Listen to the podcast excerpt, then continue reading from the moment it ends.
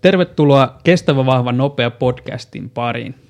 Tässä jaksossa käydään läpi vapaa tekniikkaa ja siihen liittyviä haasteita. Luvassa on paljon vinkkejä tekniikan korjaamiseen. Katsomme asiaa myös hieman fysioterapeutin silmin. Tervetuloa Kestävä, Vahva, Nopea podcastin pariin. Asiaa kestävyysurheilusta, harjoittelusta, vaivojen hoidosta ja ammattilaisten kokemuksia. Isäntinä fysioterapeutit Arttu, tekniikkatohtori Peltola ja Joel Temporeisi Jokinen.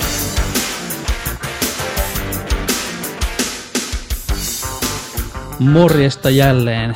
Täällä mikrofonien ääressä on Peltonan Arttu. Ja Jokisen Joel, terve vaan. Ja tänään tosiaan hypätään tonne vapaa uinnin saloihin ja se on meidän Joelin tällä erityisosaamisalue. Kyllä vaan. Jos mennään vähän siihen, että mitä tänään on luvassa, niin kun tätä jaksoa suunniteltiin, niin sä olet miettinyt vähän tota, rakennettakin ja siinä oli joku logiikka luvassa. Joo, eli on tavannut pilkkoa tätä vapaa tekniikkaa tämmöisiin osa, osa-alueisiin, jota sitten hyödynnän esimerkiksi kun valmennan tai opetan tätä uimista ja, ja sitten myös jos teen esimerkiksi tekniikka-analyysiä, niin yleensä tässä jär, tärkeysjärjestyksessä rupean katsomaan niitä asioita. Ja tässä on myös sellainen pointti oppimisen kannalta, että jos haluaa oppia se vapaa hyvin, niin tavallaan ää, tietyt asiat on tärkeämpiä kuin toiset saada toimimaan siinä tekniikassa, jotta voi edes toteuttaa niitä seuraavia asioita. Ja tänäänkin tässä jaksossa niin on pilkottu tätä tekniikkaa näihin osa-alueisiin ja käydään ne siinä järjestyksessä, mikä on mun mielestä se näiden asioiden tärkeysjärjestys. Hyvä. Sitten lähdetään tota, purkamaan päivän aihetta ja vapaa ja pistätkö jo lyhkäisesti pakettiin, että niin kuin vapaa niin kuin kokonaisuuden ja sen opettelun? Joo. No ensinnäkin, miksi sitä tarvis opetella, niin ainakin moni, moni tämmöinen kestävyyslajien harrastaja, niin tämä tulee vastaan siinä kohtaa, kun lähdetään esimerkiksi kokeilemaan tai sitten ihan harrastamaan triatlonia. Ja sitten aikuisikäisenä tulee tämä haaste vastaan, että täytyisi opetella tämmöinen niin kuin uusi laji. Ja uin, vapaa-uinti, niin kuin muutkin uintityylit, niin tämä on aika puhtaasti tekniikkalaji, että tätä ei voi lähestyä ihan samalla lailla kuin vaikka pyöräilyn tai juoksun harjoittelua, että lähdetäänpäs lenkille ja kyllä se siitä kehittyy vaan. Tätä pitäisi lähteä harjoittelua, että ikään kuin lähtisi vaikka opettelemaan golfin peluuta. että hyvin, hyvin eri lailla lähdetään liikkeelle.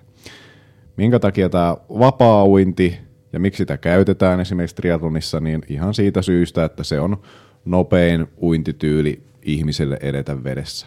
Ei ole helpoin ehkä opetella, mutta se on se nopein. Sen takia sitä usein, usein sitten käytetään. Toki rintauintiakin sitten näkee näin, mutta tänään keskitytään kyllä tuohon vapaa-uintiin.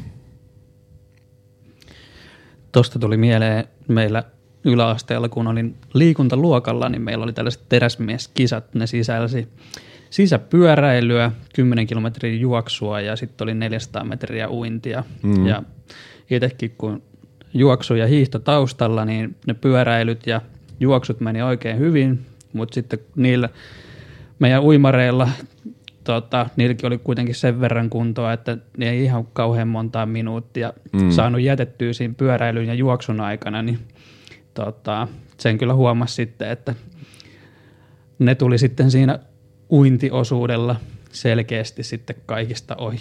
Joo. Ja ne voitti ne aina. Kyllä, hyvä niin kuin vertauskuva tästä on jostain kuullut tämän, että, että oliko nyt, koska näitä Tartsan-elokuvia tuli joskus 50-luvulla, ja tota, niissähän Tartsani esitti tämmöinen Johnny Weissmuller, joka oli myös äh, uinnin ainakin olympiamitalisti, en kyllä muista ulkoa, oliko ihan olympiavoittaja.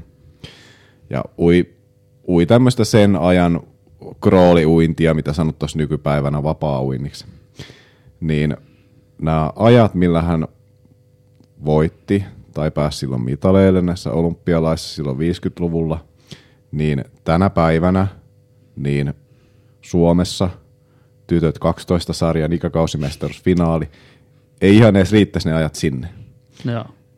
Ja se, kertoo, se ei kerro siitä, että meidän 12-vuotias tytöt olisi fyysisesti vahvempia kuin apinoiden kuningas, vaan siitä, että se uinti on todellakin tekniikkalaji ja näin paljon se tekniikka on kehittynyt tässä ajassa. Joo.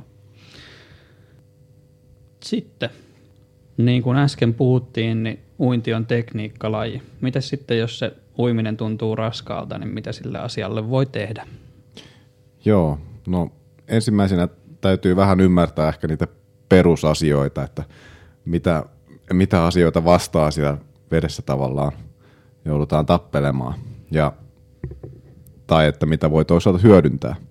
Ja näistä tärkein on se veden noste, joka siellä meitä jonkin verran kelluttaa, niin se pitäisi saada hyödynnettyä mahdollisimman hyvin asettumalla sinne veteen ihan täysin pinnan suuntaiseen asentoon. Mutta usein näin ei kuitenkaan tapahdu syystä tai toisesta, vaan siellä vedessä ollaan sellaisessa asennossa, jossa joudutaan taistelemaan sitä veden muotovastusta vastaan, eikä päästä tekemään parhaalla mahdollisella tavalla tämmöistä eteenpäin vievää liikettä, puhutaan propulsiosta tai propulsiivisista liikkeistä, vaan aika iso osa siitä energiasta, mitä menee vaikka potkuihin tai käsivetoihin, niin kuluu siihen, että saadaan pysyttyä jollain lailla pinnansuuntaisesti, eli että vältetään hukkuminen. Niin se on semmoinen isoin, isoin asia, mikä pitää ymmärtää ehkä siihen niin kuin, koskee oikeastaan kaikkia muitakin uintitekniikkalajeja, että pitää saada hyödynnettyä se veden noste asettumalla ilman yhtäkään ja liikettä mahdollisimman hyvään, hyvään ja pinnansuuntaiseen asentoon. Ja minkä takia siis toisin sanoen tuntuu raskaalta, niin oli se, että ei päästy tähän pinnan suuntaiseen asentoon, joudutaan tekemään raajaliikkeelle hirveästi työtä, että pysytään jollain lailla siinä, siinä tota niin, lähellä pintaa. Eli lyhyesti voisi sanoa, että tavoitteena on saavuttaa asento, jossa veden noste on hyödynnetty parhaalla mahdollisella tavalla ja samalla minimoiden se veden muotovastus sekä tuottaa raajoilla – propulsiivisia eli eteenpäin vieviä liikkeitä. Seuraa Proxima Finlandia Facebookissa, Instassa ja YouTubessa. Siellä lisää vinkkejä treenejä. Sitten lähdetään purkamaan uintia vähän pienempiin palasiin ja sitten sä oot valinnut tähän ensimmäiseksi osa-alueeksi niin asennon. Joo, vähän tuossa tulikin jo sivuttua sitä asiaa. Mutta että jos vähän tarkemmin mennään siihen uintiasentoon, että minkälainen on hyvä uintiasento, niin se on oikeastaan aika samanlainen kuin ryhdikäs seisoma-asento. Eli jos sivusta katsotaan, niin, niin pitäisi olla tällainen luotisuora linja korvan, olkapään, lantion, polvien ja nilkan kautta. Ja sitten kun ollaan vesielementissä, niin ei muuta kuin kallistetaan tämä hyvä seisoma-asento vaaka-asentoon, niin siinähän se on. Näin helppoa. Jep. Joo, ei se se kuumempi suoritus ollut, mutta eihän se tosiasiassa niin ihan näin helposti mene keltään. Ei edes itseltä, vaikka on tässä niin kuin jo toistakymmentä vuotta asiaa niin kuin ihan omakohtaisestikin harjoitellut. Mitkä sitten on yleisimpiä syitä, että tämä, tähän vaakatasoon asettuminen ei onnistukaan? No ensimmäinen, mikä tulee aikuisikäisillä ihmisillä vastaan, varsinkin jos on kestävyyslajitaustaa. Usein kuitenkin käytetään aika paljon jalkoja ja jalkojen lihaksia kestävyyslajeissa, niin sen tuloksena sitä lihasmassaa on jonkin verran kertynyt siihen jalkoihin, ehkä myös rasvamassaa lähtenyt. Toki voi olla myös se vahva salitausta, mutta se aiheuttaa sen, että jalat yksinkertaisesti uppoaa, eikä niitä saada ihan täysin sinne pinnan suuntaiseksi välttämättä koskaan, koska siellä on sen verran sitä esimerkiksi lihasmassaa siellä jaloissa. Mutta siinä kohtaa saa olla sitten pikkusen armollinen itselleen, että, että tota, ei, ei tarvitse saavuttaa ihan semmoista täydellistä kilpauimarin asentoa siltä osin. Mutta apua siihen kannattaa kuitenkin hakea ehkä niin kuin toiselta puolen kehoa, eli tuolta yläkropan ja rintakehän puolelta. Eli jos ne jalat uppoaa, niin vastavuoroisesti, jossa taas työnnät, työnnät sun rintakehää, keuhkoja alaspäin siellä vedessä, niin, niin se vastavuoroisesti niin nostaa sun lantiota ja myös niitä jalkoja ylöspäin siellä vedessä. Eli ei tarvitse ruveta niin kuin sitten reenaamaan sitä yläkroppaa salilla, että sit saa sinne niin kuin vastapainoa jaloille. No en ole kokeillut tota, mutta voisihan sekin toimia, mistä mm. se tietää. Joo. Okei, no toinen asia sitten, tämä on aika vahva, varsinkin siinä kohtaa, jos aikuisikäisenä alkaa opetella uintitekniikkaa, niin meillä on tämmöinen pelastautumisrefleksi. Ja se tarkoittaa sitä, että kun me ollaan tällaisia kuivanmaan eläimiä, niin me haluttaisiin pysyä mielellään tässä meidän normaalissa asennossa, eli pystyasennossa. Ja siihen me halutaan sitten, kun me joudutaan myös veden varaan. Ja vaikka sä keskittyisit siihen, että nyt ollaan vedessä ja ollaan vaakatasossa ja mun pitää pysyä tällaisessa asennossa, että mä jopa niin kuin vähän nojaan tonne veteen, niin jossain kohtaa sitten, että vähintään kun sitä rasitusta on riittävästi alla, niin se pelastautumisrefleksi sieltä pyrkii esiin, jonka seurauksena niin alkaa se pystyasentoon pyrkiminen. Tätä nä- näkee jopa ihan niin kuin tosi hyvillä uimareilla esimerkiksi kilpasuorituksen loppupuolella. Se alkaa siitä, että me koitetaan nostaa päätä vähän pystyyn siellä vedessä. Ja kun me nostetaan se pää, päätä pystyyn, niin seuraavana meillä ojentuu rintaranka ja lanneranka sen seurauksena ja lopulta sitten lantio lähtee tippumaan alaspäin siellä vedessä. Ja tämä on aika semmoinen haastava juttu harjoitella pois, eli vastaliike tälle olisi siis se, ja varmaan niin kuin yleisin ohje, mitä niin kuin uintivalmiuksen viljellä, että pistä leukaa rintaa ja nojaa vähän rintakehällä sinne alaspäin, mutta kun se ei ole niin helppoa, että se ei ihan riitä. Eli tässä tullaan siihen, että pitäisi vaan niin kuin myös oppia olemaan rentona siellä vedessä, vaikka se tilanne voisi olla vähän ehkä epämiellyttävä. Ja usein tähän toimii myös se, että pitää vaan viettää aika paljon aikaa siellä vedessä, niin, niin tota, saadaan vähän, vähän sammuteltua tätä refleksistä, ainakin viivästettyä sitä, että koska se alkaa. Eli totuttelu asia. Kyllä. Kolmantena asiana syytä, miksi, miksi se pinnan suuntainen asennon säilyttäminen ei välttämättä onnistu, niin tullaan jo vähän ehkä tänne meidän niin kuin fysioterapian tontille, niin liikerajoitukset voi estää sen. Eli erityisesti jos rintarangassa, olkanivelessä, lantion alueella, esimerkiksi lonkan koukistajissa on, on kireyttä, on liikerajoituksia, niin ne vaikeuttaa sitä hyvän uintiasennon saavuttamista. Eli esimerkkinä toi vaikka tota niin, olkanivelen liikkuvuus, eli mikäli toi olkavarsi ei itsestään ojennu helposti tonne pään yläpuolelle, niin kompensaationa haetaan sitten rintarangan ojennusta, joka sitten toisaalta niin tiputtaa sitä lantioa alaspäin. Eli nämä liikerajoitukset on ehkä semmoisia, että jos ne on rajoittavia tekijöitä, niin sitten joutuu kyllä hakemaan, hakemaan sitä ratkaisua muualta kuin sieltä altaasta. Että, että sitten tullaan, uimarit puhuu kuivaharjoittelusta silloin, kun ei olla altaassa, niin kuivaharjoittelua vaatineen sitten nämä liikerajoitusten poistamiset.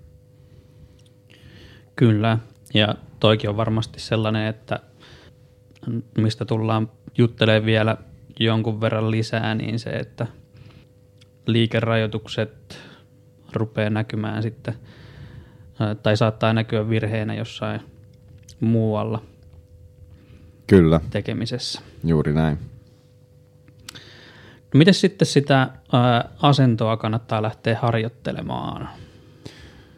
No ensimmäisenä kannattaa unohtaa kaikki muut asiat sieltä ympäriltä ja keskittyä olennaisiin. Eli jos harjoitellaan asentoa, niin harjoitellaan sitä, niin siitä voi unohtaa käsivedot ja potkut ja hengityksen siitä ympäriltä, että jättää ne pois. Eli ehkä niin kuin yksinkertaisimpillaan ollaan kelluvuusharjoituksissa ihan paikallaan. Sitten jos otetaan liikettä mukaan, niin usein se tehdään esimerkiksi vaikka pelkästään potkimalla ensin, mutta kuitenkin tarkoitus on harjoitella sitä asentoa. Ja sitten esimerkiksi noihin liikerajoituksiin liittyen, niin, niin silloin kun sä koetat harjoitella sitä asentoa, niin pyri minimoimaan tai poistamaan kokonaan ne sellaiset rajoitukset, jotka estää sua saavuttamasta sitä hyvää uintiasentoa. Eli esimerkiksi jos toi olkanivelen liikkuvuus ei esimerkiksi mahdollista, mahdollista semmoista pinnansuuntaista asentoa siten, että, että pä, kädet on tuolla niin kuin pään yläpuolella, niin tuonne pois sieltä sitten, ettei ne rajoita sitä, että sä pystyt saamaan sen oppimiskokemuksen ja niin kuin oikein mallin siitä, että miltä tuntuu, kun on asettautunut hyvin sinne veteen. Ja kolmantena sitten, että pitää olla kärsivällinen, että tässä niin kuin käytiin läpi, niin on monta eri asiaa, mitkä vaikuttaa siihen hyvän uintiasennon saavuttamiseen, niin ei ne ihan sormia napsauttamalla välttämättä tule. Että sitä pitää työstää, työstää pitkäjänteisesti ja koko ajan. Ja tuossa rajoitusten poistamisessa, niin sitä nyt voi olla niin kuin vaikeaa itse niin kuin löytää niitä mm. rajoitteita. Esimerkiksi se ää, niin kuin, ää, käden eteenvienti, niin jos siellä on ol, olkanivelessä on rajoitetta ja siinä samalla hakee sieltä rintarangasta sitä ja testaa itse sitä kotona, niin todennäköisesti sen tekee myös sen saman kompensoinnin mm. myös siinä kuivallakin, niin sitten Kyllä. siinä tilanteessa ammattilaiselle kartotukseen, että kertoo, että tota, harrastan uintia ja siihen niin kuin liittyen haluaisin, että mm. testattaisiin, että on niin kuin liikkuvuudet ja muut sellaisessa kunnossa, että se asennon ottaminen Kyllä. on mahdollista.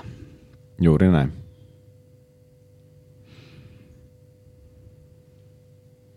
No mitäs hyötyä siitä, että se asento on kunnossa, niin on sille uinnille?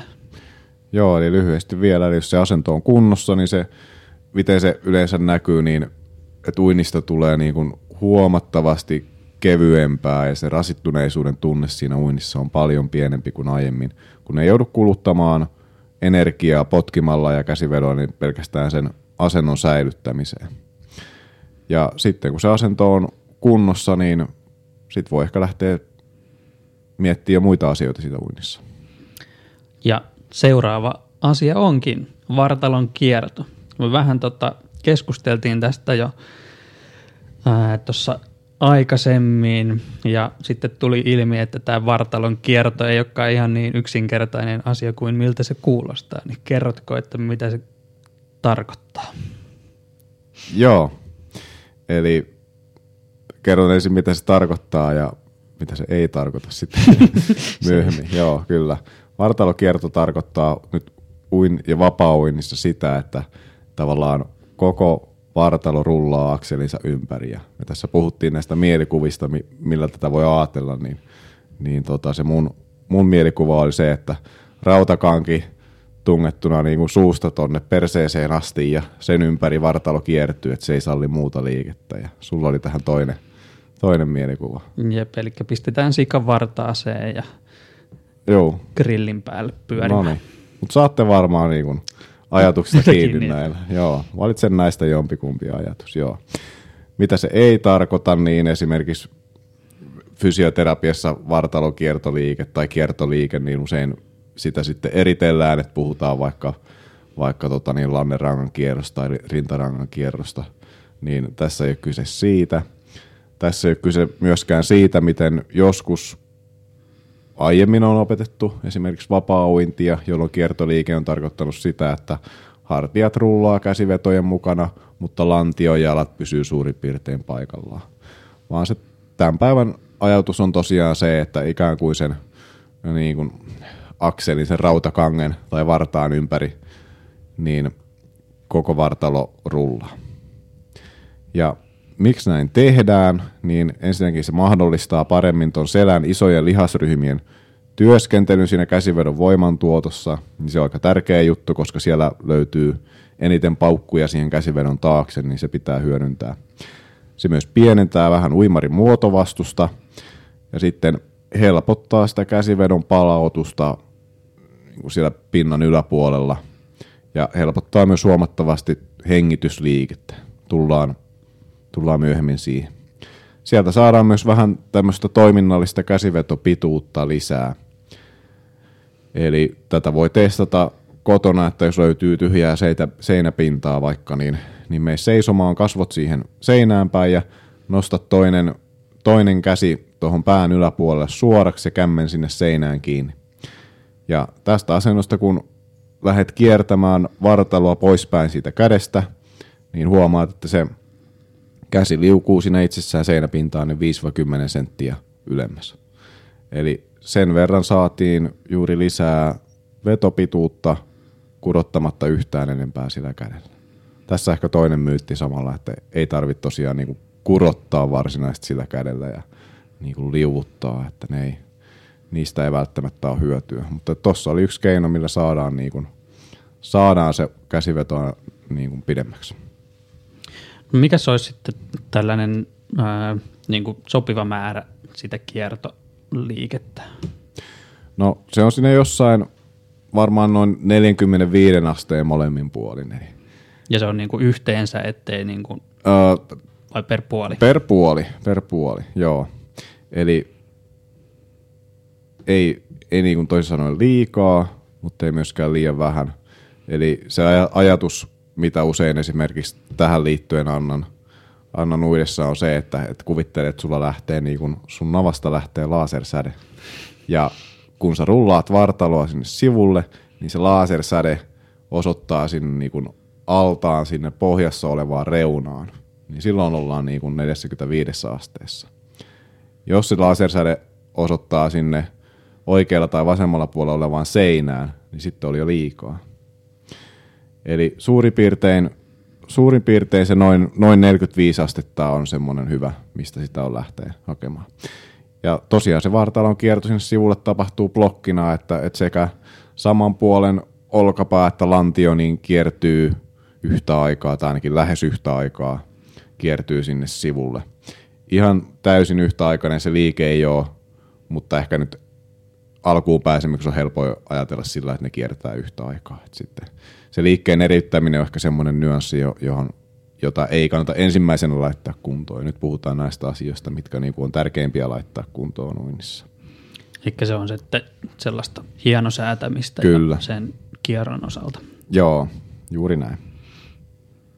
Ja tosiaan, kun tätä vartaloa rullataan jatkuvasti siinä niin kuin käsivetojen, käsivetojen rytmissä, niin sehän tarkoittaa myös sitä, että, että se meidän asento siellä vedessä ei ole tavallaan sama koko ajan.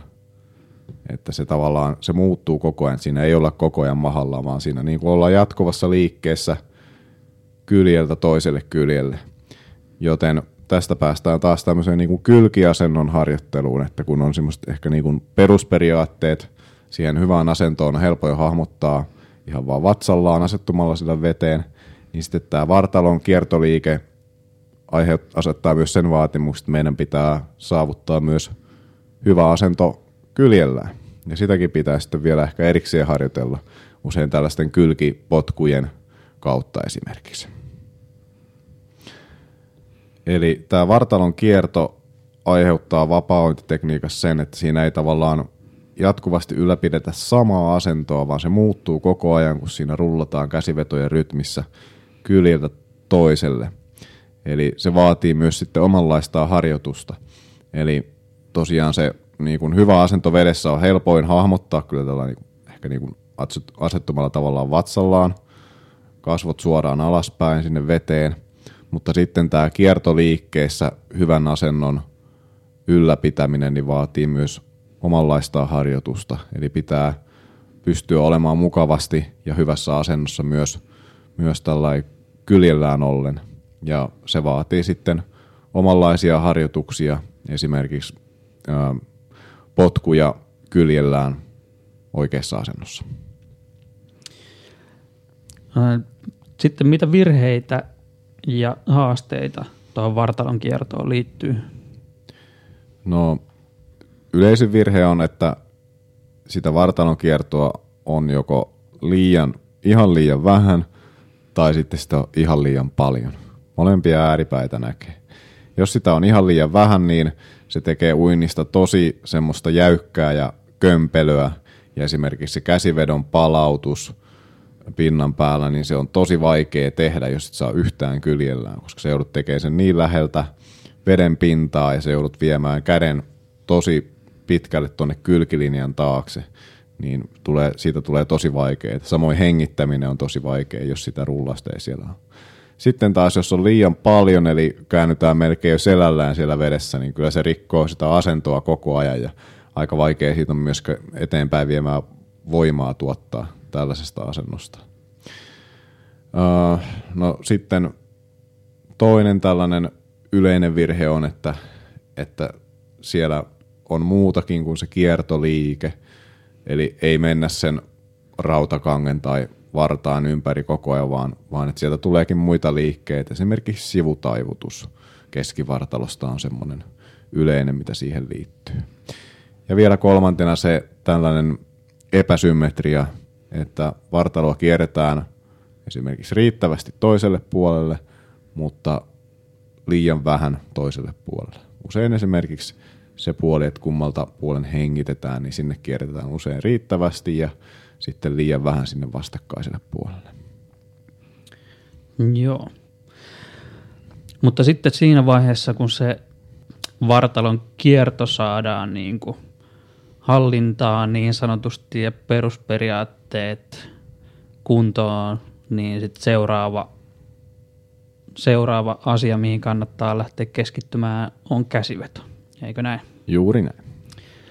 Niin kerrotko sitten Joel seuraavaksi perusperiaatteet käsivedosta? Joo. Öö, no tällainen, jos oikein yksinkertaistetaan, että mikä voisi olla tämmöinen vapaa-uinnin tämmöinen niin kuin tekniikan tämmöinen punainen lanka tai filosofia sen käsivedon suhteen on se, että, että sen käsivedon aikana on tarkoitus tuottaa mahdollisimman paljon taaksepäin suuntautuvaa voimaa ja minimoida muihin suuntiin tuotettua voimaa. Eli me halutaan tuottaa taaksepäin sitä voimaa, koska kaikki varmasti muistaa fysiikan tunnelta Newtonin kolmannen lain, joka menee siten, että jokaisella voimalla on vastavoima. Samansuuruinen vastavoima. Eli jos sä tuotat voimaa taaksepäin, niin silloin sä liikut siellä vedessä eteenpäin. Joo, tätä samaa lakia on käyttänyt esimerkiksi juostessa, että, mm. ää, mutta vesi saattaa olla sellainen elementti, että se Newtonin kolmas, kolmas laki ei ihan suoraan niin kuin päde siellä, koska se vesi tavallaan purkautuu alta pois, mutta niin kuin uimarit ilmeisesti puhuu myös vähän niin kuin siitä, niin kuin myös siitä otteesta, että minkälaisen mm. otteen ne saa vedestä. Kyllä, kyllä. Ja se liittyy just tähän käsivetotekniikkaan ja toisaalta myös, myös sitten asentoon, että, että on mahdollista saavuttaa se ote sieltä vedestä. Mutta tosiaan, eli ajatuksena yksinkertainen, eli, eli tuota voimaa suoraan taaksepäin, ja ehkä tässä voisi ajatuksena olla se, että, että jos sun kämmen siellä vedessä osoittaa taaksepäin, niin silloin sä tuotat todennäköisesti voimaa siihen suuntaan. Eli sä voit lähteä ihan vaikka katsomaan sitä sun käsivetoa, että mihin päin se käsi kämmen osoittaa missäkin vaiheessa. Ja aika pian huomaat, tai jos et huomaa, niin kyllä joku huomauttaa, jos siellä on jotain muuta. Ja on aika yleistä, että sitä voimaa tuotetaan muihin suuntiin kuin sinne taaksepäin. Eli esimerkiksi tuolla käsivedon alkuvaiheessa usein tapahtuu semmoinen kauhasu suoraan alaspäin, jolloin sä siis liikuttaa Newtonin kolmannen lain mukaisesti ylöspäin. Eli ainakin niin kuin ylävartalo kohoaa tästä liikkeestä ylöspäin. Ja joskus se johtuu jostain ihan muusta asiasta, minkä takia kauhastaa alaspäin. Tullaan siihen myöhemmin. Toinen on esimerkiksi sitten täällä käsivedon loppupuolella, että jos oikein viedään pitkälle sitä lopputyöntöä, että kämmenellä pyyhkästään ihan tuolta reiden vierestä, niin siinähän loppuasennossa kämmen osoittaa kohti kattoa, joka taas painaa sua itse alaspäin. Joten siinä on niin kuin yksinkertaisuudessaan se, että mitä siellä pitäisi tapahtua siellä veden alla. Se kuulostaa helpolta ja no en mä nyt tiedä, onko se sitten niin vaikeaa, jos niin kuin ymmärtää tämän perusperiaatteen, että mitä siellä on tarkoitus tapahtua. Käytkö sitten mm, tota, noi käsivedon vaiheet vielä vähän pureskeltuna tarkemmin? Joo. Tässä kohtaa mä puran tällaiseen kolmeen eri vaiheeseen. Niitä voisi olla enemmänkin, mutta otetaan nyt selkeyden ja asioiden priorisoimiseksi niin puretaan ne otevaiheeseen, työntövaiheeseen ja palautusvaiheeseen. Eli otevaihe alkaa siitä, kun ää, tavallaan käsi on tullut veteen, eli, eli se aloittaa sen vedenalaisen vaiheen. Ja otevaiheen tarkoituksena on rakentaa tämmöinen perusta semmoiselle mahdollisimman vahvalle käsivedolle. Ja otevaiheessa niin ö, on tarkoitus suunnata se kämmen sinne taaksepäin. Eli kun käsi on tullut veteen, niin se kämmenen liike on, on ehkä ollut ensin eteenpäin tai vähän alaviistoon, niin se täytyisi nyt saada käännettyä sinne taaksepäin, että voidaan ryhtyä työntämään vettä taaksepäin. Ja yksinkertaisuudessaan se ajatus pitäisi olla sellainen, että kyynärpää pysyy suurin piirtein paikallaan ja kämmen tuodaan siihen kyynärpään alle. Ehkä semmoinen mielikuva tässä voi olla, että kämmen siirtyy esimerkiksi otsan tasalle tai silmien tasalle. Silloin kun sä näet sen siinä kasvojen edessä, jos sulla on kasvot suoraan alaspäin, niin se on silloin oikeassa kohtaa. Kuulostaa helpolta, mutta on aika vaikea juttu. Tämä on varmaan semmoinen asia, minkä kanssa eniten, eniten niin kuin työskennellään, ja tämä on varmaan myös isoin asia käsivetoon liittyen, mikä erottaa niin kuin keskinkertaisen uimarin tosi hyvästä uimarista. Otevaihe kun on rakennettu, niin siirrytään työntövaiheeseen. Ja työntövaihe on siis tämä vaihe, jossa tuotetaan eniten sitä taaksepäin suuntautuvaa voimaa. Tuossa otevaiheessa sitä ei vielä oikeastaan tehty, eli siinä oli tarkoituksena vaan siirtää se käsiveto siihen oikeaan asentoon. Ja tällä otevaiheessa ikään kuin rakennetulla käsivedolla niin työnnetään vettä taaksepäin aina tuohon noin lantion tasalle asti, josta se käsi lähtee sitten suuntautumaan ylös ja eteenpäin sitten palautusvaihetta kohti. Ja tämä työntövaihe on sellainen, että jos sen otevaiheen on tosiaan tehnyt, niin tämä tulee melkein automaattisesti. Tässä ei niinku ihan hirveästi tarvi enää, enää ajatusta verrattuna siihen otevaiheeseen. Kolmantena sitten tosiaan se palautusvaihe, eli tämä pinnan yläpuolinen käsivedon vaihe, jonka aikana käsi tuodaan sieltä takaa eteen ja takaisin sinne veteen uuden käsivetosyklin aloittamista varten. Ja tässä oleellista on tuoda se käsi sieltä takaa eteen mahdollisimman rennosti ja vaivattomasti. Eli tähän liittyy muun muassa se vartalon kiertoliike, mistä äsken mainittiin. Eli jos sitä on sopivasti siellä, niin se mahdollistaa sen, että sen voi sieltä helposti, helposti tuoda suuria kurottamatta.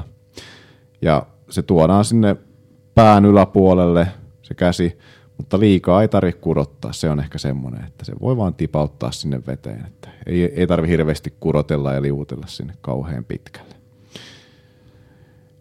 Ja vielä tästä käsivedosta voisi mainita, että jos tässä oli ne vaiheet, niin sitten käsivedollahan on myös rytmi. Ja se on sellainen, että ne käsivedot pitäisi siellä rullata aika semmoisella tasaisella tahdilla. Ja se on tosi vaikea hahmottaa ja saavuttaa, mutta on se mahdollista. Et yleisin, yleisin tyyli, mitä näkee, on sellainen, että, että toinen käsi odottaa siellä pään yläpuolella suoraksi ojennettuna toista kättä, että siitä tapahtuu vähän niin kuin läpsystä vaihto, tai melkein läpsystä vaihto. Niin se ei lähtökohtaisesti ole kauhean tehokas tapa edetä vedessä. Se on vähän sama kuin sä kävelisit sillä, että sä aina otat askeleen ja, ja niin kuin pysäytät askeleet vierekkäin ja lähdet siitä aina otat yhden askeleen, niin, niin tavallaan siitä puuttuu semmoinen jatkuvuus, että se on semmoista jatkuvaa niin kuin kiihdyttämistä – voi olla, että näet jotain hyviä uimareita, että jos katsot jotain uin, uin, uinin arvokilpailuja telkkarista, niin sieltä löytyy näitä tahdittajia, mutta jos meinaat itse ruveta matkimaan tätä tahdittajaa, niin kato, että sun kengän koko on vähintäänkin 50 ja että sun potkut on aivan timanttia. Niin sitten se on mahdollista. Muussa tapauksessa en suosittele. Joo. Ja kohta päästään noihin potkuihinkin vähän Joo. enemmän. Mutta sitten sitten sulla on nyt ollut jonkun aikaa käytössä tällaiset älylättärit, niin tota, kerrotko vähän, että millainen laitos tai älylättäri on ja mitä sillä voidaan mitata ja mitä hyötyä siitä mittaamisesta on? Joo, niin kuin tuossa äsken mainitsin, niin ideana on tuottaa mahdollisimman paljon voimaa sinne taaksepäin ja minimoida kaikkiin muihin – suuntiin suuntautuvat voimat. Ja muita suuntia, mitä siellä voi olla, on just tämä pystysuuntainen, eli ylöspäin tai alaspäin suuntautuvaa voimaa, tai sitten sivuille suuntautuvaa voimaa. Ja nämä on aika vaikeita asioita valmentajan ehkä nähdä sieltä altaan reunalta sinne veden alle, että mitä siellä ihan niin kuin todella tapahtuu. Niin nämä älylättärit, tämmöinen Trinesense Smart Paddle on tämä virallinen nimi näille, niin mittaa sitä käsivedon ensinnäkin liikesuuntaa siellä veden alla, voiman tuottoa, että, että kuinka paljon siellä tuotetaan voimaa, impulssia, eli, eli kuinka paljon ja kuinka pitkään siellä tuotetaan voimaa, ja sitten seuraa ihan tarkasti tätä käsivedon liikerataa ja piirtää siitä tämmöisen sitten ää, liikemallin, että, että miten se käsiveto siellä tapahtuu esimerkiksi ylhäältä katsottuna, takaa katsottuna, suoraan sivulta katsottuna. Niin tällä saavutetaan se, että voi niinku poistaa semmoisten niinku, niinku valistuneiden arvauksien tekemisen siitä, että, että mikä siinä esimerkiksi uinnissa toimii ja mikä ei, ja mitkä on esimerkiksi ne kriittisimmät kehityskohteet, että, että mi, mitä kehittämällä voidaan saavuttaa eniten lisää uintivauhtia tai lisää taloudellisuutta siihen uintiin. Näitä on tässä nyt jonkun aikaa testailtu, ei, noin kuukauden verran lättärit on tässä ollut käytössä ja, ja testaus kilometrejä alkaa olla semmoinen ehkä 3-4 kilometriä yhteensä tässä vaiheessa, että kohtalaisesti alkaa olla jo sitä, sitä mittausdataa ja myös tatsia siihen, että et, et mitä sillä voidaan niin kuin saavuttaa. No mitkä se on sitten, jos sä mietit niitä älylättäreitä, niin mitkä on niiden haasteet ja ää, sitten se, että miten se data niin sanotusti luetaan ja saadaan ne ää, ää, niin kuin mahdolliset virheet, mitä sitä datasta nähdään, niin sitten sinne käytäntöön, että saadaan tehtyä niitä oikeita tekniikkakorjauksia. Joo, eli se haaste on, että sitä dataa tulee, tulee sieltä, sitä tulee paljon, mutta tämä on todellakin tämä älylättärit, niin tämä on työkalu, että se ei ole vielä niinku ratkaisu itsessään. Että se kertoo asioita uinnista, mutta se ei kerro sitä, että, että mistä ne virheet esimerkiksi johtuu tai että miten niitä voi lähteä korjaamaan. Ja se on se haaste niiden kanssa, että kyllä niiden käyttö on, on, on sellaista, että sanoisin, että saat olla jo aika pitkällä uintivalmennuksessa ja mielellään muutenkin niin kuin ihmiskehon tuntemuksessa – että sä pystyt niin kuin lähteä pureksimaan sitä, että, että mitä sillä datalla voi tehdä. Että täytyisi olla valmiiksi jo vähän ajatusta siitä, että mitkä voisi olla mahdollisia keinoja, että millä voi vaikuttaa johonkin asiaan, mitä siinä, mitä siinä datassa näkyy ja pystyä tulkitsemaan sitä vähän kauempaakin, että, että jos käsivedossa vaikka näkyy joku, vaikka nyt esimerkkinä, että voimaa tuotetaan paljon alaspäin, niin se, että onko se todella vika siinä käsivedossa vai oliko se sittenkin joku muu tekijä, joka vaikuttaa siihen. Esimerkiksi asento tai sitten esimerkiksi tämmöiset liikkuvuus- tai lihasaktivaatioasiat. Näiden kanssa aika paljon työskennellään. On aika haastavaa, mutta myös tosi antoisaa. Seuraa Proxima Finlandia Facebookissa, Instassa ja YouTubessa. Siellä lisää vinkkejä treenejä. Mitäs muita sellaisia niin kuin, tyypillisimpiä virheitä siihen käsivetoon liittyy? Muuta kuin se esimerkiksi, että tuottaa paljon alaspäin voimaa. No, aika tyypillistä on tällainen, miten mä nyt sanoisin, haasteet tällaisessa ehkä niin kuin avaruudellisessa hahmottamisessa, että missä se käsi liikkuu milloinkin tai missä sen pitäisi olla. Se ei ole kauhean helppoa, niin sitä ei oikein – tahdon nähdä siinä, kun ne liikkeet tapahtuu muualla kuin tuossa niin kuin näkökentässä. Niin sitten se käsi, että voi olla ihan oikea ajatus siitä, että minne käsi on esimerkiksi tarkoitus laittaa siinä kohtaa, kun se pistetään esimerkiksi veteen, mutta se onkin tosiasiassa jossain ihan muualla. Moni esimerkiksi tietää sen, että, että se käsiveto pitäisi suurin piirtein kulkea vartalon keskilinjassa tai vähän sen ulkopuolella, mutta ei ainakaan leikata ristiin. Niin usein tämmöistä niin kuin ää, tilannetta, että se käsi on siellä ristissä, oli sitten palautusvaihe tai työntövaihe, niin sitä näkee aika paljon. Se on ainakin aika yleistä. Ja sitten se voi tota, esimerkiksi se käsivedon ristiin meneminen niin tuoda sitten taas niin sanottuja tekniikkavirheitä sinne niin kuin, ää, asentoon. Joo, kyllä. Et samalla lailla kuin me täällä fysioterapiassa saataan nähdä, että, että tota, joku esimerkiksi juostessa tai jossain muussa liikkeessä, niin vaikka nilkan virheasento niin aiheuttaa kompensaatioita ja muutoksia läpi koko kineettisen ketjun aina leukaluuhun asti jopa. Niin samalla lailla uinnissa voi käydä, että jos esimerkiksi käsiveto, vaikka nyt esimerkkinä, että se palautuksessa menee tosi paljon ristiin, niin usein tähän liittyy sellaisia asioita, että, että, että samalla kun se käsiveto menee ristiin, niin, niin samalla taitetaan keskivartaloa, jolloin lantion asento muuttuu, jolloin se asennon säilyttäminen tulee hankalaksi. Ja jotta saataisiin säilytettyä jollain lailla se asento tässä tilanteessa, niin sen seurauksena niin esimerkiksi potkuissa tulee muutoksia. Tullaan siihen kohtaan. Ja tullaan siihen seuraavaksi. No niin. Eli mennään potkuihin seuraavaksi, niin kerrotko Joel, että mikä on sitten tehokkaan ja taloudellisen potkun salaisuus? En mä kerro, kun se on salaisuus. Ei vaan. Potkussa niin taloudellisen ja tehokkaan potkun perusasiat, niin ensinnäkin, jos otetaan päinvastainen tilanne, että se ei ole tehokas ja taloudellinen, vaan se on, että se ei niin kuin oikein vie mihinkään ja se tuntuu raskaalta. Ja varsinkin se, että potku tuntuu raskaalta ja ne on yleinen semmoinen niin kuin, yleinen asia, mitä kuulee, että se potkiminen on tosi raskasta ja se hengästyttää ja vie energiaa. Mutta itse asiassa ongelma ei välttämättä ole niissä potkuissa, vaan palataan taas tuonne ihan alkuun se asento Eli jos se asento ei ollut kunnossa, sitten joudutaan vaan potkiin tosi paljon, että saadaan lantio edes lähelle sitä pintaa, jotta voidaan päästä eteenpäin. Eli se on kyllä ensimmäinen asia, joka yleensä korjataan ja niin kuin sanoin aiemmin, että jos asento tulee kuntoon, niin se rastuttuneisuuden tuntemus usein helpottuu sitä myöten. Niin se on kaikista tärkein asia liittyen potkuihin. Mutta jos mennään itse siihen...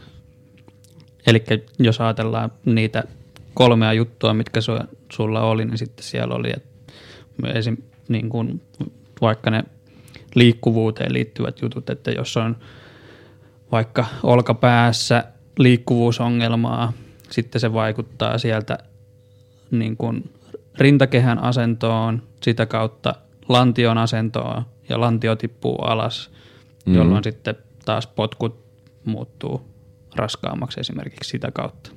Kyllä, se on yksi mahdollinen keino. Eli siellä palataan todellakin siihen asentoon ja että mitkä ne oli ne asiat siellä, mitkä rajoittaa sitä hyvän uintiasennon saavuttamista. Niin todennäköisesti niihin pureutumalla niin saadaan helpotusta niihin potkuihin. Joo. Joo. Ja, mutta jos itse siitä potkutekniikasta ja potkujen merkityksestä sanon jotain, niin potkimisella ei ihan hirveästi tuoda eteenpäin vievää voimaa, ihan maksimissaan 10 prosenttia, niin eteenpäin vievästä voimasta tulee potkuista ja kaikki loppu tuli sieltä käsivedosta. Et se, ei ole, se ei ole siinä mielessä kauhean oleellinen. Mutta minkä takia se on oleellinen, niin ensinnäkin se tukee sitä uintiasentoa ja se tukee sitä tavallaan, se mahdollistaa koko sun kropan kytkemisen siihen käsivedon voimantuottoon. Että vaikka näkyvä liike tulee siellä kädellä, niin kyllä siinä koko kroppa takana on ja sun on vaikea saada sitä koko kroppaa mukaan, jos ei sulla ole siellä potku mukana. Ja sitten yksi asia tähän liittyen, niin, niin esimerkiksi triatlonistien kanssa, kun paljon työskentelen, niin moni potkii tosi laiskasti tai ei ollenkaan sanonut, että kun ei kannata potkia, että kun ei se vie mihinkään ja, ja tota niin, se vaan kuluttaa energiaa ja niitä potkuja, jalkoja tarvitaan sitten myöhemmin pyöräillessä ja juostessa.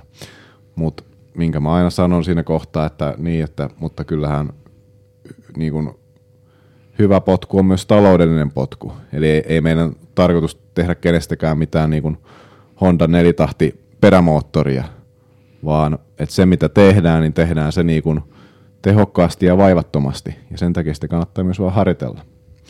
Toi oli ihan hyvä. Itellä kans, mitä triatlonista ja on käynyt omalla vastaanotolla, niin niin kuin kun ollaan keskusteltu, keskusteltu siitä uinnista ja niin, niin on useamman kerran kuullut, kuullut sitä, että, että ettei uinnissa käytetä juurikaan, juurikaan mm. potkua. Mm. Ja sitten, sitten kun miettii silloin, kun itse kävi enemmän uim, uimassa ja se oli niin kuin, ää, hiihtoa ja juoksua niin kuin oheisharjoitteluna ja ää, mietti sitä omaa ajatusta siitä, että niin kuin, toikin oli ihan herättävä se, että käsistä tulee 90 prosenttia ja jaloista mm. 10 prosenttia, kun sitten taas ehkä oma mie, niin kuin ajatusmaailma oli, että jaloista mm. tehdään tavallaan se, että mm. se, ne jalat Kyllä. on se potkuri siellä perässä, mikä Aivan. vie eteenpäin. Joo, joo. Joo, ei se ihan, ihan näin mene, mutta tosiaan silti se ei ole syy jättää sitä harjoittelematta. Että se on tärkeä osa isompaa kokonaisuutta.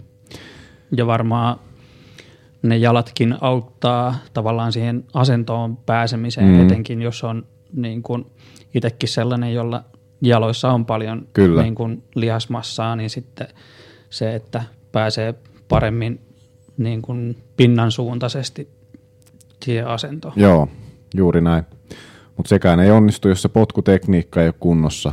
Ja siinä oleellisin juttu on se, että se, se potku lähtee, se lähtee lantiosta.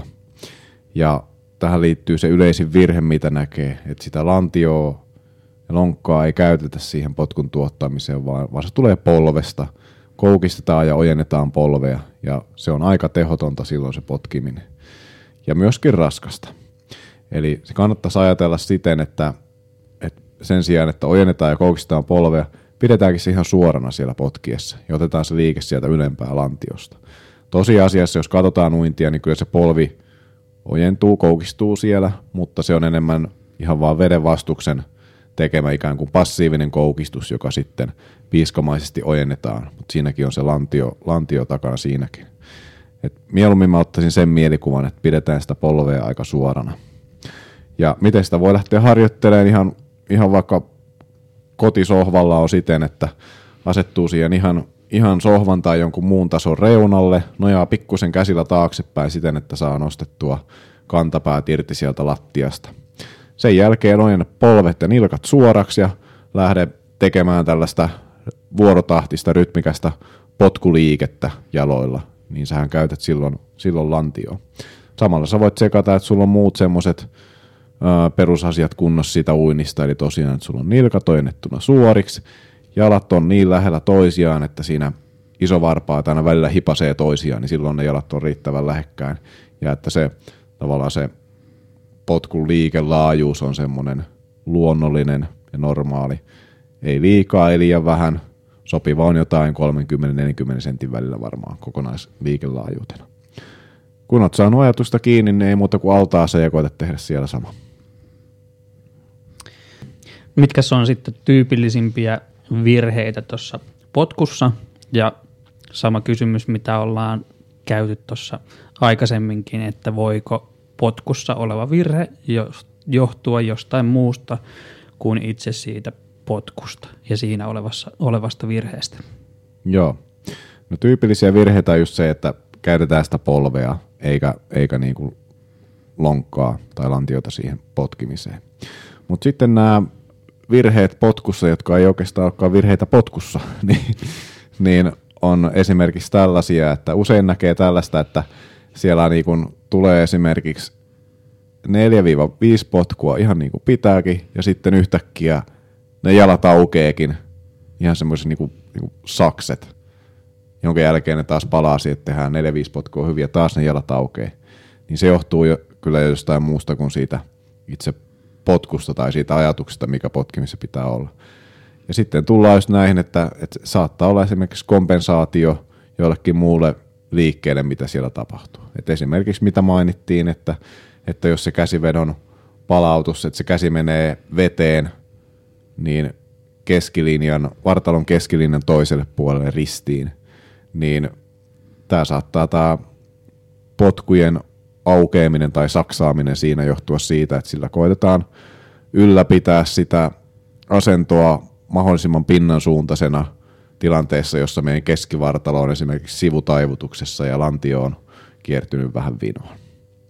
Tämä on aika yleistä ja tässä kohtaa niin korjatakseen se potkun, niin usein riittää se, että otetaan se käsiveto, pistetään se oikealle paikalle siellä vedessä, niin moni muukin asia loksahtaa kohdilleen samalla.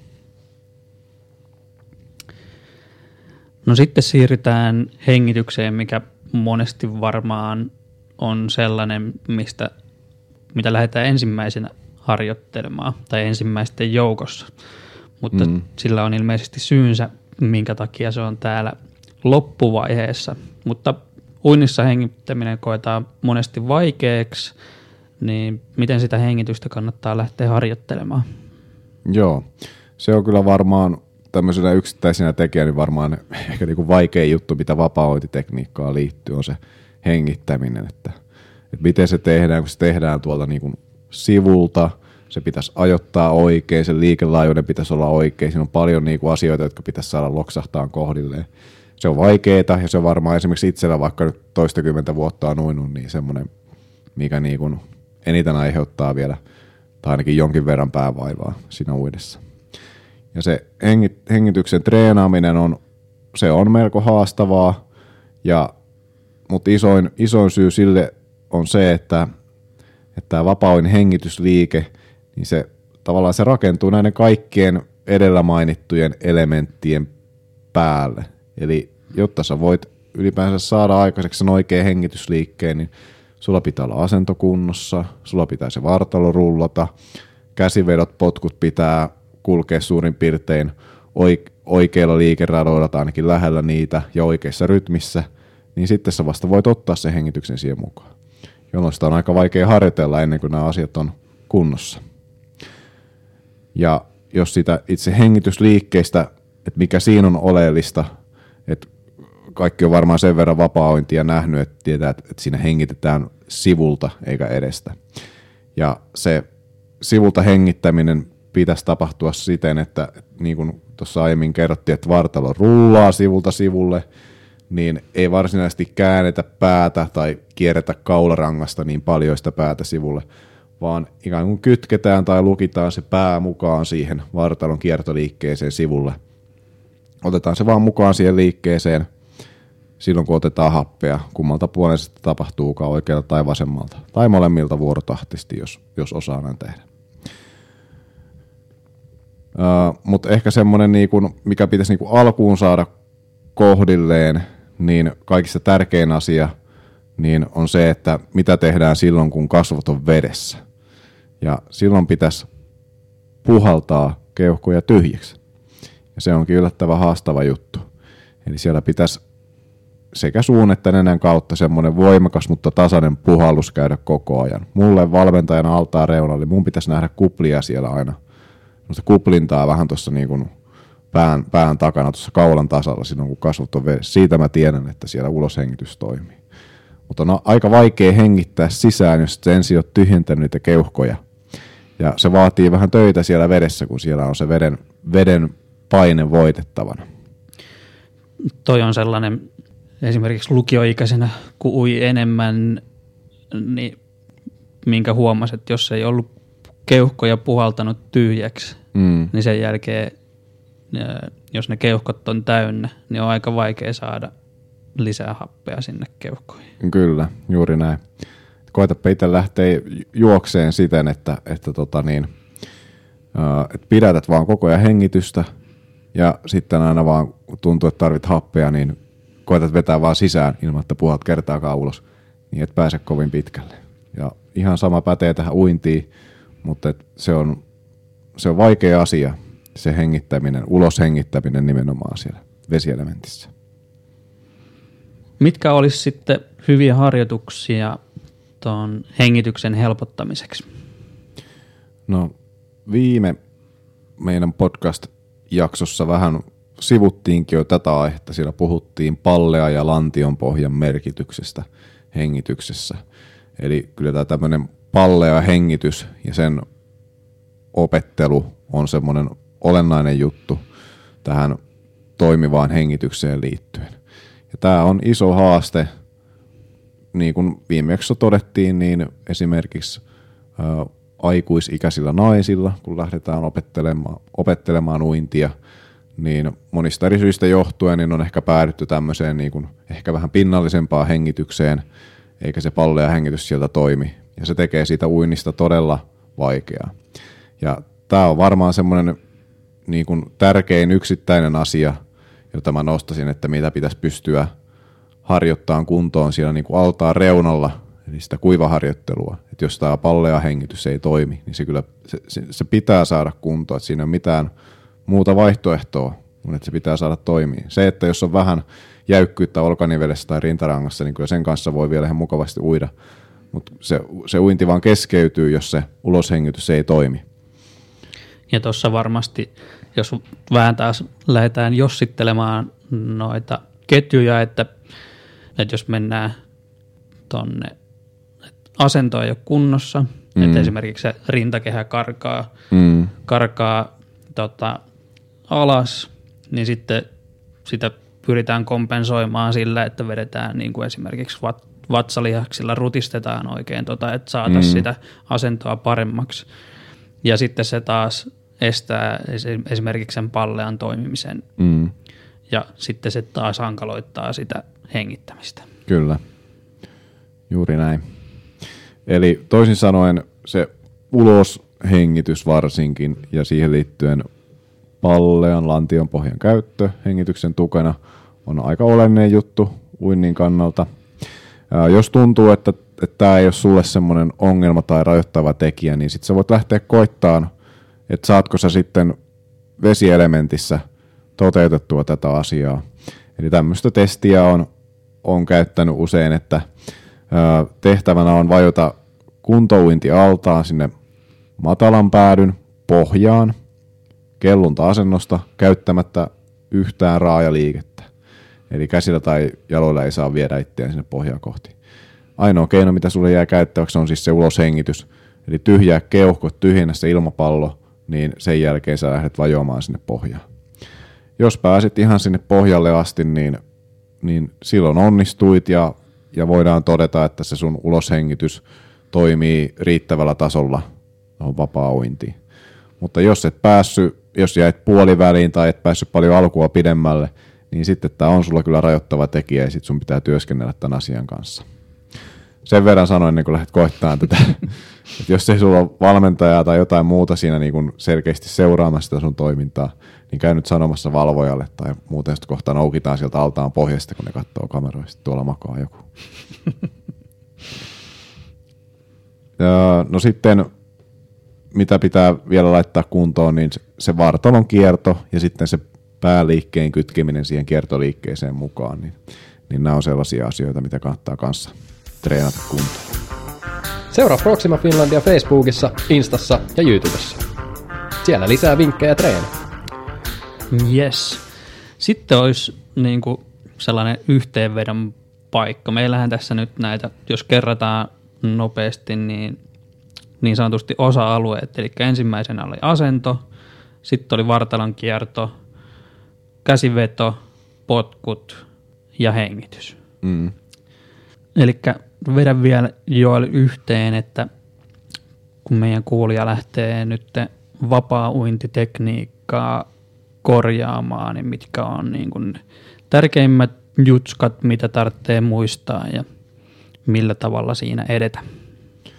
Eli punainen lanka tässä kaikessa oli se, että tällaisen tehokkaan ja taloudellisen vapauintitekniikan tavoitteena on minimoida ne veden vastusta lisäävät liikkeet ja asennot ja maksimoida propulsiiviset liikkeet, eli eteenpäin vievät liikkeet. Ja no, erilaisia harjoitteita tässä jo listattiin, muutamia, että mitä voi lähteä, millä voi lähteä liikkeelle, ja moni esimerkiksi oma asiakas, ketä on, niin on kyllä jo niin kuin jonkin verran harjoitellut ja käynyt ehkä uintikursseilla ja näin, niin tavallaan yksittäisiä harjoitteita löytyy jo valmiiksi pilvin pimein. Mutta yksikään niistä ei ole tehokas ilman, että ymmärretään, että mitä sillä haetaan. Että haetaanko sillä just tätä vaikka asentoa vai, vai käsivedon muotoa vai mitä sillä haetaan. Niin toivottavasti tämä nyt auttaa sellaista henkilöä, jolla näitä harjoitteita on tiedossa, niin vähän – miettimään siltä kannalta, että mihin, mihin pitää esimerkiksi keskittyä, kun tekee tällaista harjoittelua. Ja toki tämä oli vähän tämmöinen, niin kuin sanoin, niin yksinkertaistettu näkökulma tähän vapaa On paljon muitakin nyansseja, mutta tässä on ne tärkeimmät. Eli jos sitä sun juttua, mitä sä mietit, että miten tämä tai tämä tai tämä ei tässä sanottu, niin se ei ole välttämättä nyt niin olennainen juttu. Eli nämä on niitä perusasioita, mitkä sinne pitää laittaa kuntoon ja pitää uskaltaa keskittyä sitten näihin. Mutta kuitenkin tähän loppuun vielä sanottavaa, että mikään ei kuitenkaan oikein korvaa sitä, että jos siellä on niinku ammattitaitoinen valmentaja altaan reunalla, näitä on tosi vaikea näitä asioita, niin hahmottaa itse tai niin kuin nähdä tai tietää, että mitä se esimerkiksi käsivedon aikana tapahtuu, onko se mun asento, että millä syvyydellä mun lanti on, että sitä, että sä et pysty ittees näkemään. Ja voi olla vaikeista aistiakin, niin kyllä mä suosittelen ensisijaisesti hakeutumaan uintivalmennuksen pariin, josta todella haluat kehittää sitä sun uintias. Ja miten sitten sun valmennuksen tai sun vastaanotolle pääsee? No mä työskentelen täällä Tampereen ja Nokian alueella pääasiassa, että kyllä täällä niin kuin yksityisasiakkaiden kanssa niin on pääsy kaikkiin uimahalleihin, että tällainen yksityisopetus tai yksityisvalmennus kyllä järjestyy ja sitä on nyt tässä viime aikoina aika paljon tehnytkin ja se on ollut ihan, ihan antoisaa hommaa. joissain tapauksissa saattaa myös tämmöinen etäneuvonta olla mahdollista, jos, jos ei ole pääsyä tänne asti, niin siinä vaiheessa voi heittää ja muutenkin, jos kiinnostaa tällaiset uh, uintivalmennus, uintiana, tekniikka-analyysi esimerkiksi niillä älylättäreillä, niin kannattaa laittaa mulle sähköpostia joel at proximafinland.fi, niin katsotaan miten voin auttaa. Ja sä oot tehnyt kanssa noin isommalle joukolle kerralla esimerkiksi mm. niitä analyysejä niillä älylättäreillä. Joo, ryhmämittaukset onnistuu ja samoin periaatteessa niin esimerkiksi tällaiset tekniikkakurssit, eli juuri sai päätökseen yhdelle triatlon seuralle pidetyn tällaisen uintitekniikkakurssin. Että sellaiset onnistuu, mutta ne on taas, että kannattaa laittaa sähköpostia, niin mietitään, että onko sellainen mahdollista. Silloin tarvitaan kuitenkin jo allasvarauksia ynnä muita. Yes. Meillä alkaa olla tämä jakso pulkassa ja sen verran seuraavasta jaksosta, että seuraavaksi paneudutaan sitten hiihtotekniikkaan vähän tarkemmin läpi. Ja sitten niin sanotusti roolit vaihtuu toistepäin. Tehdään näin. Joel kyselee ja minä päden. Hyvä. Mutta me lopetetaan tältä kertaa. Kiitos kun kuuntelit ja kuullaan seuraavassa jaksossa. Moro. Morjes. Kiitos seurasta. Laita podcast seurantaan ja saat ilmoituksen aina, kun uusi jakso ilmestyy. Facebookissa ja Instassa lisää harjoitteluun liittyviä vinkkejä. Nähdään lenkillä.